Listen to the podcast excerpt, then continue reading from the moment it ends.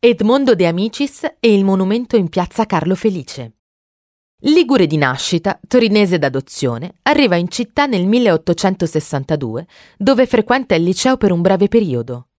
Gli studi furono interrotti quando fece ingresso nella scuola militare di Modena per intraprendere la carriera militare combattendo nell'esercito sabaudo. Torna a Torino nel 1879, dove alloggia prima presso Palazzo Perini in piazza San Martino e poi in via Pietro Micca. A Torino lo scrittore scrive il suo capolavoro Cuore, ispirato dalla vita scolastica dei suoi due figli.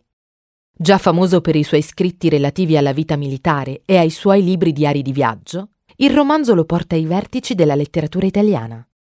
Nel 1899 Edmondo pubblica La carrozza di tutti, una serie di vicende umane e sociali raccontate dal Lio narrante. De Amicis per un anno percorre quotidianamente la città di Torino sull'omnibus, raccogliendo aneddoti, storie e vicende di individui diversi, accomunati dalla necessità dello spostamento.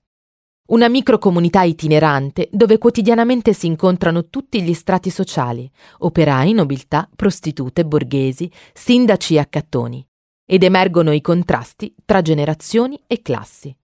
Dal 1923, in piazza Carlo Felice, esiste un monumento dedicato allo scrittore, opera dell'artista Rubino.